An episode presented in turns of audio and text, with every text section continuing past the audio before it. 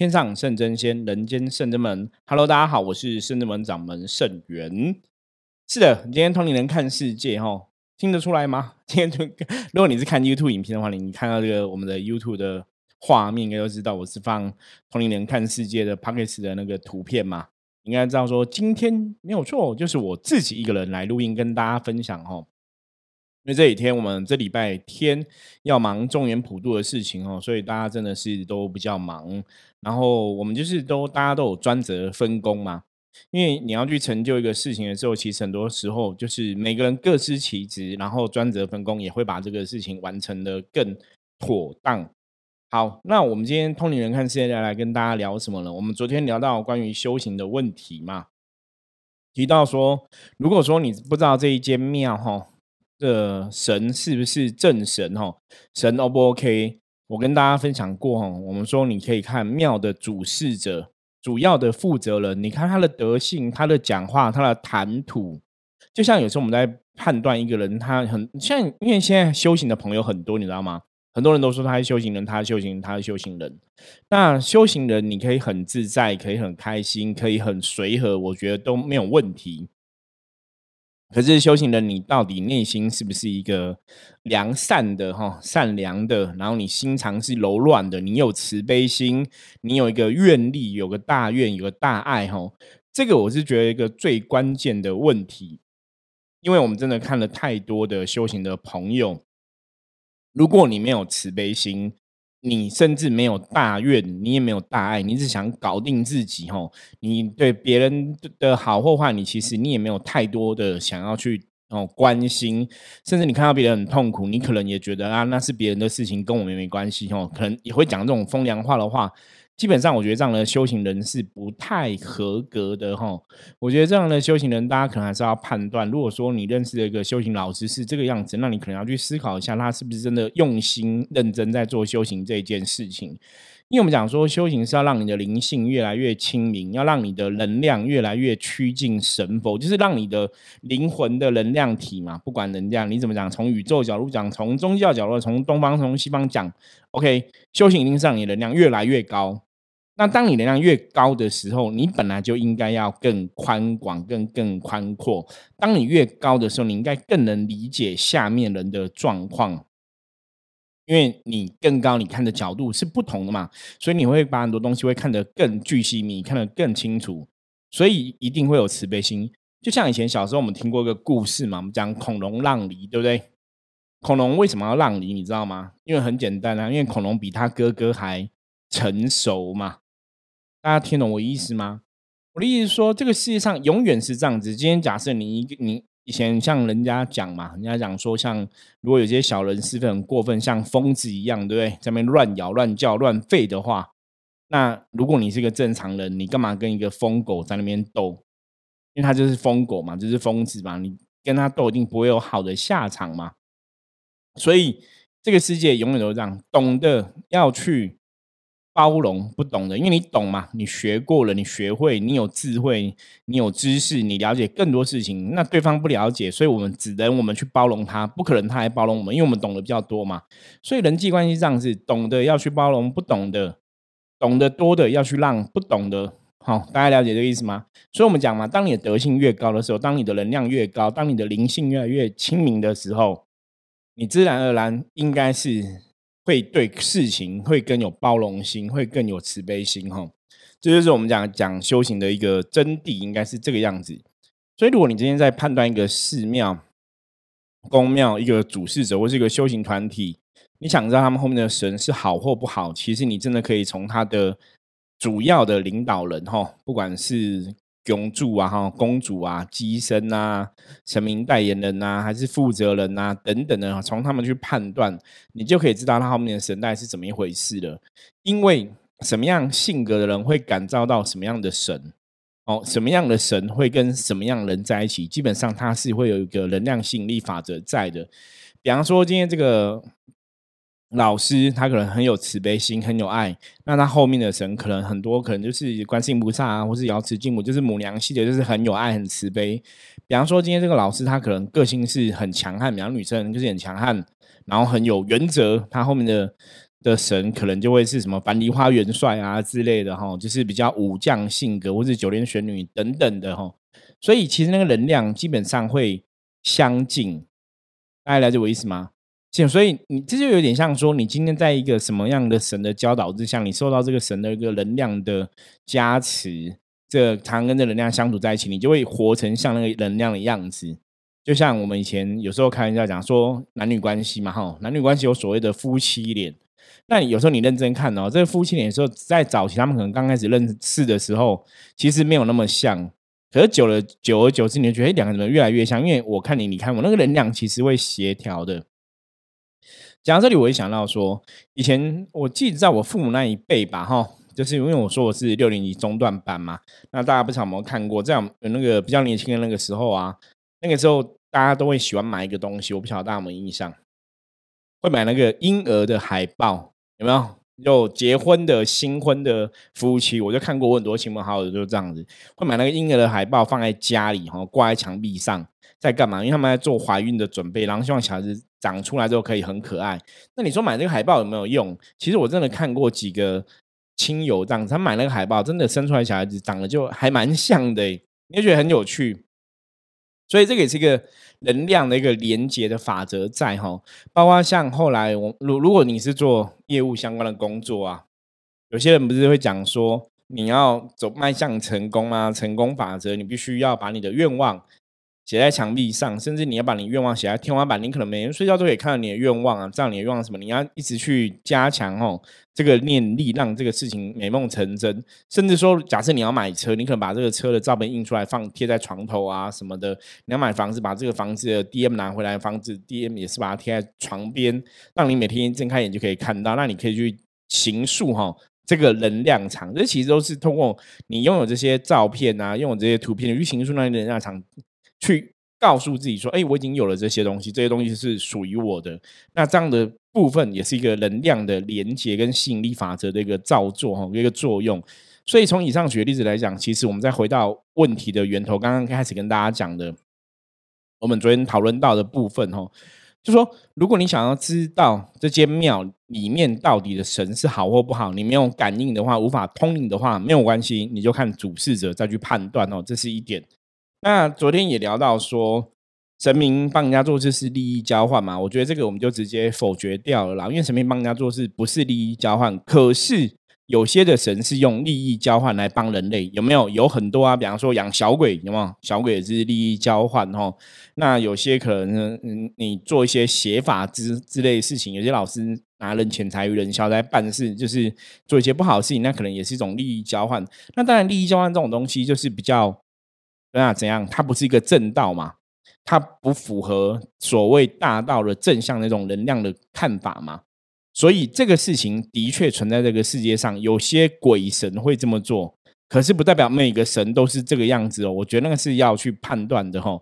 今天就比方说嘛，你在社会上工作，你会帮你老板做白工吗？你每个月去公司奋斗三十天，然后回家还为公司加班，然后三天之后，你跟你老板说：“我跟你不要谈利益，我跟你是因为我欣赏你的为人，所以我愿意无偿的奉献。”我讲不可能吧？你付出劳力换取收入，就是天经地义的事情嘛？对，所以这工作是利益交换，OK 的。OK，好，问题来了，你妈妈每天帮你准备便当。然后每天帮你买菜给你吃，帮你洗碗，帮你洗衣服，会跟你讲说：“儿子，你要给我钱，我帮你做事，你要给我钱。”不会吧？长大了可能会希望小朋友可以帮忙分担家里，那是长大了。可是如果你这件事小时候的时候，妈妈会跟跟你要利益吗？不会啊！你去问每个妈妈，一定都觉得说我帮小孩子做事，他是我小孩，我照顾他是天经地义的。可是你不会想说，他从小孩子身上得到什么吗？那当然，小孩愿意去给回馈给家长，或者小孩子去说这些，家长都很开心嘛。可是家长的出发心绝对不是为了某种利益，我为了希望我以后有小孩子赚钱给我，所以我今天生很多小孩。对，可能有些家长会这样子。可是我们今天讲的是比较正向的，你知道吗？所以真正的神明的大爱，它不是存在一个利益法则里面。那神明为什么要帮人？为什么要帮人？为什么帮人？啊，其实我讲的这个问题讲了非常多次，其实没有为什么啊。神明就是爱人，他就是想帮人嘛，因为他看到别人痛苦，看到人类痛苦，他们都于心不忍嘛。他们希望他们看到人类开心的时候，你知道吗？神明看到人类开心的时候，他比你开心一百倍，比你开心一万倍。我今天讲这个观念，大家应该没有听过，因为这是我了解的，因为是众神教我的。因为我曾经问过他们这个问题：，你们为什么要帮人类？人类其实很多时候人类很坏呀，人类也没有真的很好。有些人不知道感恩呐，对你们这样子帮一帮，可能还被人家讲说你们是妖魔鬼怪哈。那你们为什么要这样子义无反顾，然后无私的一直奉献？神明就跟我们讲哦，跟我说哈，他说其实他们只要看到人类很开心，他们都觉得一切都值得。这个开心不是说因为你跟他感恩哦，没有。他是看到你变好了，你也很开心，或是你的状况是好的，所以他们觉得他们神明会觉得他们付出是值得的，所以他的要求回报是什么？你如果硬要兜的话，你可以讲，对他要求回报是希望你活得开心，希望你的人生是自在的，希望你人生是无碍的，希望你充满智慧的，其实都是你得到好处啊，你开心，你充满智慧，你自在无碍，你金钱无虑，可能你得到好处，可是神明比你还开心，所以这个就是什么？这就是父母亲。小孩子今天有很大成就，小孩子被人家掌声，小孩子得奖，父母亲比你还开心。对你搞不好还不会在那个得奖颁奖台上说“我感谢我的父母”，你搞不好不会讲这种话。可是父母亲绝对比你还开心，了解吗？这就是父母亲，这就是像神一样的眼界哈。所以这边还是要再三提醒大家：如果说你说这个神是交换力，OK，世界上有没有交换力的神？有。有应该还不少，没有错。可是不是每个神都是这样子。那我们今天要学习的，我们要拜的神不是交换力的神哦，所以大家不能以偏概全。那昨天提到的重点，他对方还有提到说，这个修行老师有提到说，他说如果你今天没有主神啊，基本上你不要念经，因为你没有主神，你念经的话，你得不到这个功德，也可能也没有被加持，那念经是没有效的哈。啊，其实有时候听到这种问题，你让我为什么要叹一下气哈？就是说，大家如你如果真的是一个修行老师，你为什么要乱讲话？你为什么要讲这些你不懂的东西？你为什么要乱搞？这基本上呃经书，我我真的很怀疑你到底有没有看过经书？哎，道教的经、佛教的经，其实他们基本上有一些特色是蛮特相近的。通常经书一开始都会写说是哪个神来问哪个神，比方说道教可能就问原始大天尊。或是问道德大天尊，那佛教神可能就问释迦牟尼佛，会有个佛菩萨，会有个神仙出来问更大的神，就说我们看到人类世界很困苦，那我们是神，我们是不是要帮人类远离痛苦？那我们可以怎么帮他？很多经其实都是这样子开头在写的哦，就是要怎么帮人类有没有消灾解厄祈福？像《三观感应妙经》《三观感应经》其实写的就是类似这样的状况，人类很苦，或是像。地官的中原地官大帝嘛，赦罪的时候，为什么嗯七月十五办中原地官大帝圣诞，我们说拜赦罪？因为它里面有个观念，就这样子讲，神明都是很慈悲，都是爱众生的。可是如果神明很慈悲爱众生，如果这个众生因为有罪业在身上，无法翻身，无法让自己变更好，那怎么去彰显神明很慈悲？因为你说神明很慈悲，你神明怎么可能不帮我？所以你总是要让他有办法去赦免他的罪，让他可以重新来过，这才是彰显神明慈悲的一个法门嘛。所以你连罪业都可以被赦了，就像以前人家讲放下屠刀立地成佛嘛。那基督教也讲很多类似的，你只要相信上帝，你以前的罪可能一笔都可以勾销之类的哈。所以为什么在这是我如果我知道这个部分有错误，大家可以哈拖过来跟我讲哦。所以什么很多在监狱的人会这样子，因为他只要信主的话，他一切都被主赦免，所以他们的罪可以被赦免掉。所以大家在监狱很多人为什么后来会改信基督教？哈，他其实是他传教的过程里面的确是有一些，不要说技巧或话术，我觉得是的确他们有在很努力在弘扬他们的道理啦。我觉得这是一个弘扬道、弘道的一个概念。那这个概念其实不是只有基督教有而已，我觉得其实在很多宗教，包括佛教、道教，其实都有这样的一个概念，只是说大家推广的方法、讲法不同，所以大家其实要从很多层面来讨论哈。我真的觉得有些时候，当你已经二十岁，OK，或者你三十岁，或者你四十岁，基本上来讲，你应该算是一个成年人了，就还是要点。脑袋就是还是要有点智慧吧，就是或是你还是要有点知识吧，哈，在判断很多法则的时候，你自己真的要有个清楚的见解，不要觉得你判断一定会是错误。可是我觉得自己要有清楚的见解，因为现在末法时代真的像这个 p a c k a g e 上面的很多修行的朋友在分享也很多哈。那我们也有听过一些觉得点点点的哈。所以大家在选节目听的时候，其实真的要慎选啊。那你可以去就节目内容好好去了解嘛，好好去了解之后，你再下判断，说你觉得这个节目好不好，或者是节目讲的对不对？你不要说你都还没有了解，你就去判断，我觉得这样子可能也会有失公允。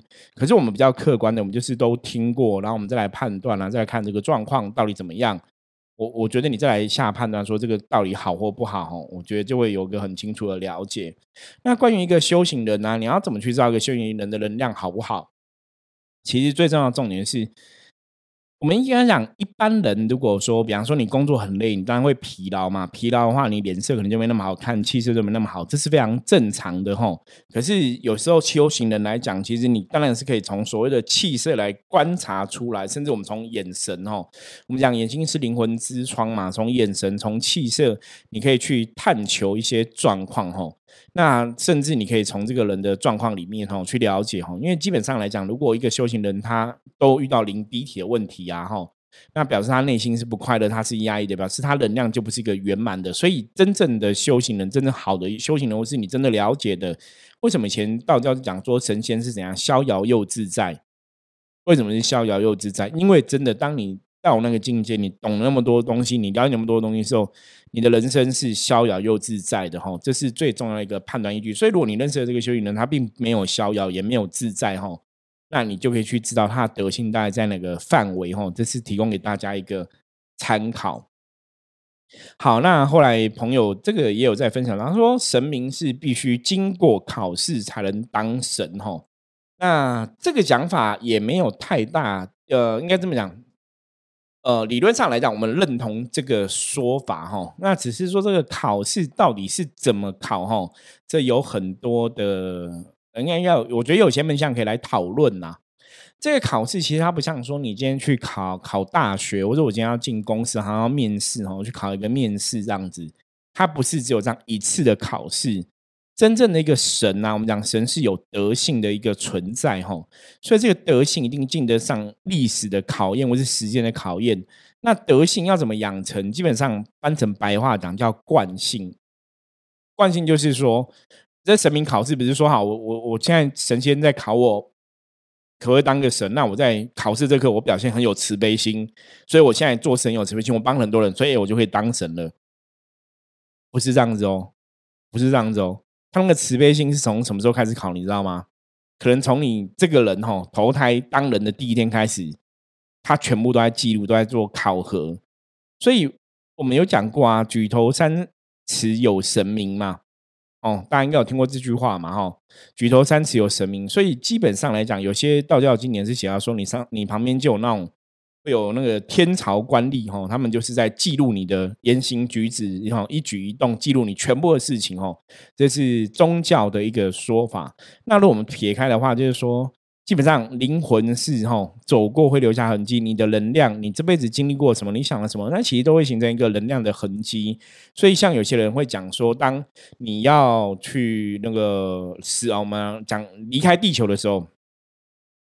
离开地球的时候，有些人可能会到所谓的灵界去嘛，或者我们我们在讲阴间嘛。OK，那临不管你知道灵界或阴间，就是说听说哈，阎罗王审判的时候会有个很大的镜子哈，那这个镜子就是在照出你这辈子的嗯全部状况哦。所以当你走到那个镜子的时候，就是王已经死掉的人走到那个镜子的时候。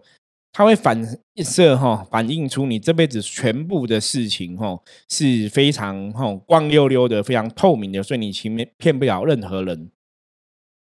所以谁在判断这个事情好坏哈？你如果以这个逻辑来讲，我们可以跟大家讲哦，一个状况好或不好，一个神明的德性如何，或是这个判断这个人哈这辈子到底有没有做坏事、做好事哦，因果业力如何？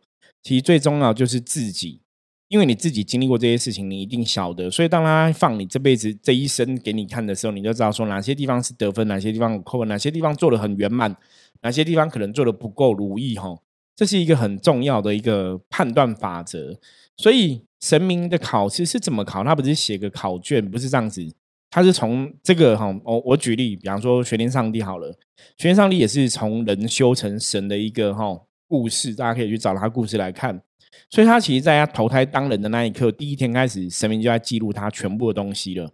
所以如果你的能量是正向的哦，我们讲真的假不了，假的真不了。你能量是正向的话，其实你的从小的行为举止就是会有慈悲心，就会是很很好的。就像妈祖娘娘哈，我们讲林默娘，她小时候也是很慈悲这样子，那个习气、那个天性、那个灵魂的 DNA。能量它就会是呈现这样子，所以他会就就会因为我能量是慈悲的嘛，所以我很自然而然，他长大就会去帮助别人，也是很自然而然去帮助别人，没有所求去帮助别人，所以才会累积他光明磊落的德德性哈。我讲生命的德性是光明的，光明的正向德性，所以你会累积到一个光明正向德性。所以当你的光明正向德性提升了之后，到最后你可能就变成成为像神一样的存在嘛，哈。所以神明考试不是那么容易的事。那我们今天不是要跟大家讨论说你要怎么去当神，你要怎么去考试哦？因为这个离我们可能真的还是有点距离。我们只是想跟大家讲，在传统上面来讲，一个真正的神，基本上他一定是经历很多结束哈，他的考试可能历练人生很多的苦难，参透很多道理，他才会提升他的灵性到更高一层次的频率哈。所以这是一般我们讲的所谓的神嘛，那所以不经一事不长一智哈。虽然上次我们有分享过，我们说这是济公师傅教我们的哈，人类永远都是不经一事不长一智。可是你从另外角度来讲，哎，神其实也是这样子啊。经历过很多事情的时候，神的慈悲心要怎么去造作哈？他有一个愿产生了，这个愿就会让他成仙成佛哈。所以成仙成佛的关键，大家真的在走修行，你真的要在修行上有所成就的话，哈，往更高一层去，我几乎可以非常肯定跟你讲，就是你的愿是什么，你的愿要正确，发心发愿要正确，才会把你带到正确的地方。如果你的发心发愿是错误的，你就会到错误的地方，或是你发心发愿，你只是想要自己远离烦恼，吼。那你可能就是小圣的修行人哦，你可能修到最后，你对你自己可以远离烦恼，可是你帮助不了众生哦。可是真正的修行，那你如果大家可以学习大圣的方法哦，他是慈悲心，是帮助更多的人哦，希望大家好哈，不是只有自己好，是希望大家好。这个是圣真门的神教我们的吼，我们要成为一个大圣的修行人，而不是只是修小圣吼。所以这是我在讲神明的德性吼，有它不同的地方，所以希望大家要特别去了解吼。我最后举个例子啊，像之前我们有些时候我们会去看一些神明的神像啊，不管是帮客人买吼，是我们自己呃请这个神明安神的时候，有一次我去那个佛具店啊，那佛具店员工。看到我，他就哎，他知道我是老师，所以就也是很热情打招呼。那看到老师来，当然可能 OK，可能老师要来买什么东西，可能又有生意上门了，但就会还蛮热情。我觉得我现在讲这个是人之常情，你知道吗？就人大家都这样子 OK。可是他在跟我聊的时候，他就觉得说：“哎，师傅，我觉得你看起来很亮。”我想说是什么呢？我的那个额头油光泛滥吗？为什么看起来很亮？他我说我我就说哦，是这样，是就是比较油吗？他说没有，是真的，你看起来气色就是很亮。他说我之前也看过一个老师啊，那个老师来就是讲话都很大声哦，很大声，然后发表很多意见，然后觉得自己好像很厉害哦。因为你虽然是一个命理的老师，是一个信仰的老师，有些时候佛具这些东西你也未必都会懂啦。然后他就觉得老师讲话是有点。过于大声了哈，也没有在尊重别人哈。然后他就想说，可能那老师看起来气色很黑，然后脸很黑，然后整个人看起来状况就是很黑。我说是皮肤很黑吗？他说没有，是气色很黑哦。那什么叫气色很黑？我觉得大家你可以试试看，就是嗯，好吧，就是你如果比方说你熬个夜好了，然后第二天早上起来，你看自己的脸，你就知道说，哎，这是熬夜，所以我现在气色不好，你就可以看得出来。熬夜之后的气色跟睡饱的气色基本上是不一样的。那当然，这个也是可以去练习的。他就看到这个老师说：“哎，他气色很黑。”然后为什么他就很好奇？他想说：“我一样也是老师，那也是老师，然后也是好像那个老张也懂，好像也懂很多道理。为什么他的气色那么黑？”哦，他说：“那个不是皮肤黑的黑，是气色黑。”我说：“这样子大概只有一个问题，可能是疏忽掉。我不是我也没有批判对方，因为我不晓得对方到底是什么样的人嘛。”我说，以我们修行来讲，哦，因为我是跟他分享说，为什么你觉得我很亮？我说，其实最重要是要有愿，要有大愿，哦，有大愿，要有大爱，这才是修行人。而且，如果你有大爱的话，你的心一定就会柔软。什么叫柔软？就是说，你当然看到有些人做很不好的事情，有些老师会比较严厉去骂，对，你可以感觉到，我以前认识有些老师也这样，对人比较严厉，可是你可以体会到他那个内心是关心、担心，是很强烈的，因为他关心你，因为他担心你，所以他会用比较严厉的态度。可是你会感觉到他对你是有爱的。哦，这个是一个我觉得修行的老师的一个大愿跟大爱很重要。可是如果一个修行的人没有大愿，没有大爱，基本上那个功课都是输一半然后我觉得那个成绩都被直接从一半打折哈。所以大家可以从这个角度来。判断，所以你今天在听节目的时候，你听那些老师在分享节目的时候，其实你真的可以去理理解哈，他们讲的事情到底有没有道理，合不合逻辑？因为神明世界一定还是有逻辑可以依循，没有这种说，反正我感应的就是这样，反正神说的就是这样子哦，没有这种事情哦。我我举个例子来讲哈，我们讲说神明是一个正向能量，他做事会符合逻辑嘛。以前呢，我刚开始接触宗教，甚至我刚开始的时候，我在拜拜哈，就是这个时间呢，我们是在祝寿团拜。就那时候，我就有个朋友跟我讲说：“哎，师傅，我接到外面那个神明哈哦，是何仙姑哈，感应了，感应到何仙姑要来，然后他叫你出来接驾。可是我们明明里面正在拜你的菩萨，正在拜，然后他说不行，师傅你要赶快出来，要出来接驾这样子哈，你就会很傻眼哎。然后我就说：哎，那那你去接，因为你你你感应到的嘛。那我说那你去接，我先忙里面的事。他说没有，师傅那个何仙姑说一定要你接。”大家听出来有什么不一样的地方吗？我们讲过吧，神明要德性吧。我们再讲白话一点哦。如果我现在里面在祝寿，在做在唱生生日快乐歌，然后你是来的客人，你已经迟到了，你还不赶快进来说不好意思，你还在外面说，请你来外面接我，你不觉得有点让人家很傻眼吗？然后就说，那你那你自己就对啊，你怎么会会这样子呢？而且，如果你以神格高低来讲的话，我们里面拜的是观世音菩萨，神格好像也没有比何仙姑低吧？对，对以逻辑上来讲，所以你怎么会去打断人家在里面正在庆生，然后说你要出来外面接我？这个东西都很怪，所以我那时候我就没有去理他嘛。那之后当然有跟这个朋友好好聊，我说这个逻辑不对，我说你那时候感应到的未必是真的神，我说真的神是有德性的。有德之人会知道怎么做一个人，甚至做一个神。可是他这样做法太怪了，太没有礼貌了。你觉得那是神吗？一般的人哦，一般的人，如果你今天要去人家家里祝寿，他们已经开始，你都会不好意思打个电话说不好意思。我说我在那边等一下，等你们唱完歌我再进去。一般人你都会这样做了，何况是神？所以我们讲过很多次，神的德性一定比人还要高，神的脾气一定比人还要好，神的智慧一定比人还要高，神的 EQ 一定比人还要好。这才配当做神嘛？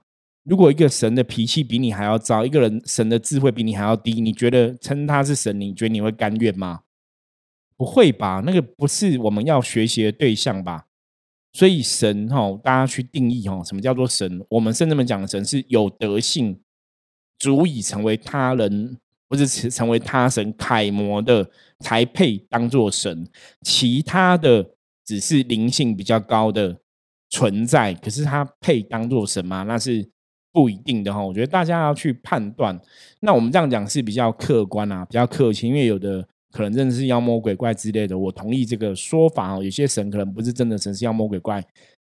可是你还是可以判断出来，他到底是妖魔鬼怪还是神。他的习气、他的个性、他的做事，或是他教教导这些他的信众哈，你可以从他信众，或是他的哈这个。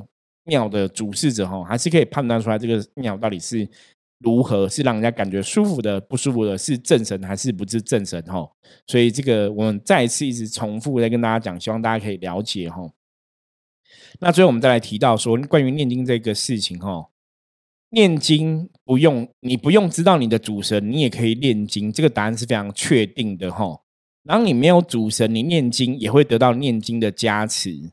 这才是正确的道理，因为念经不是咒语，它不是一个咒语，它不是一个法术，它不是一个一个，它不是一个法术咒语传。当然，念经文有它的能量，没有错。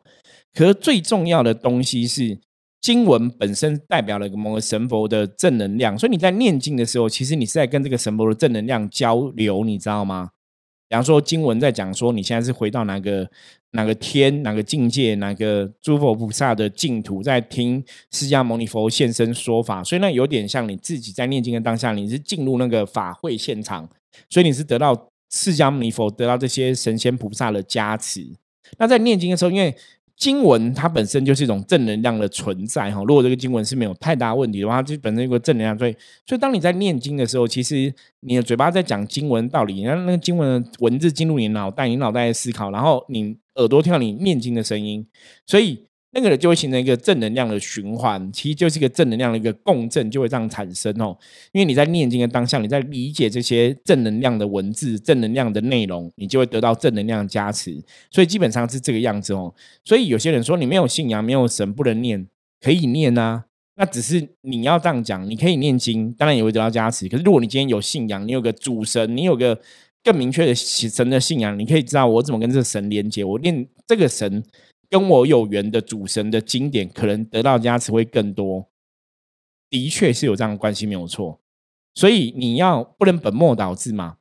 有主神的话，我们念经可能更容易得到加持跟庇佑。可是没主神的话，念经还是会得到加持跟庇佑，只是力量来讲，会不会有点？比较善一点是有可能的，因为当一个没有信仰人在念经，也许你就得不到加持。可是我们再从另外一个角度来讲，基本上如果他没有信仰，他应该不太可能会念经啊，你知道吗？吼，所以当你真的发现在念经的时候，每个人都还是可以得到经文的加持，这是确定的。只是说，如果你有信仰，你会有加分嘛？那没有的话，也不会扣分哦。可是不是像我前面分享说，别的老师讲说，你没有信仰，你这样念其实是没有用的哈。我觉得没有到这么偏颇哈。那希望今天跟大家分享这个道理哈，我们再次叙述关于修行的一些问题，希望有帮这个听众朋友解到你的疑惑。那如果大家还是有很多类似相关的修行问题啊，等等的人生问题，等等的灵界啊、神鬼的问题，都欢迎加入圣真门的 Line 跟我们取得联系哈。我们的 ID 是前面是小老鼠 at 哈 G O Go 九二四吼数字的九二四吼够九二四就是到九二四嘛吼嗯 at Go 九二四吼。那欢迎大家加入深圳门 Line，任何问题都可以提出来哦。我是深圳门掌门盛源，我们下次见，拜拜。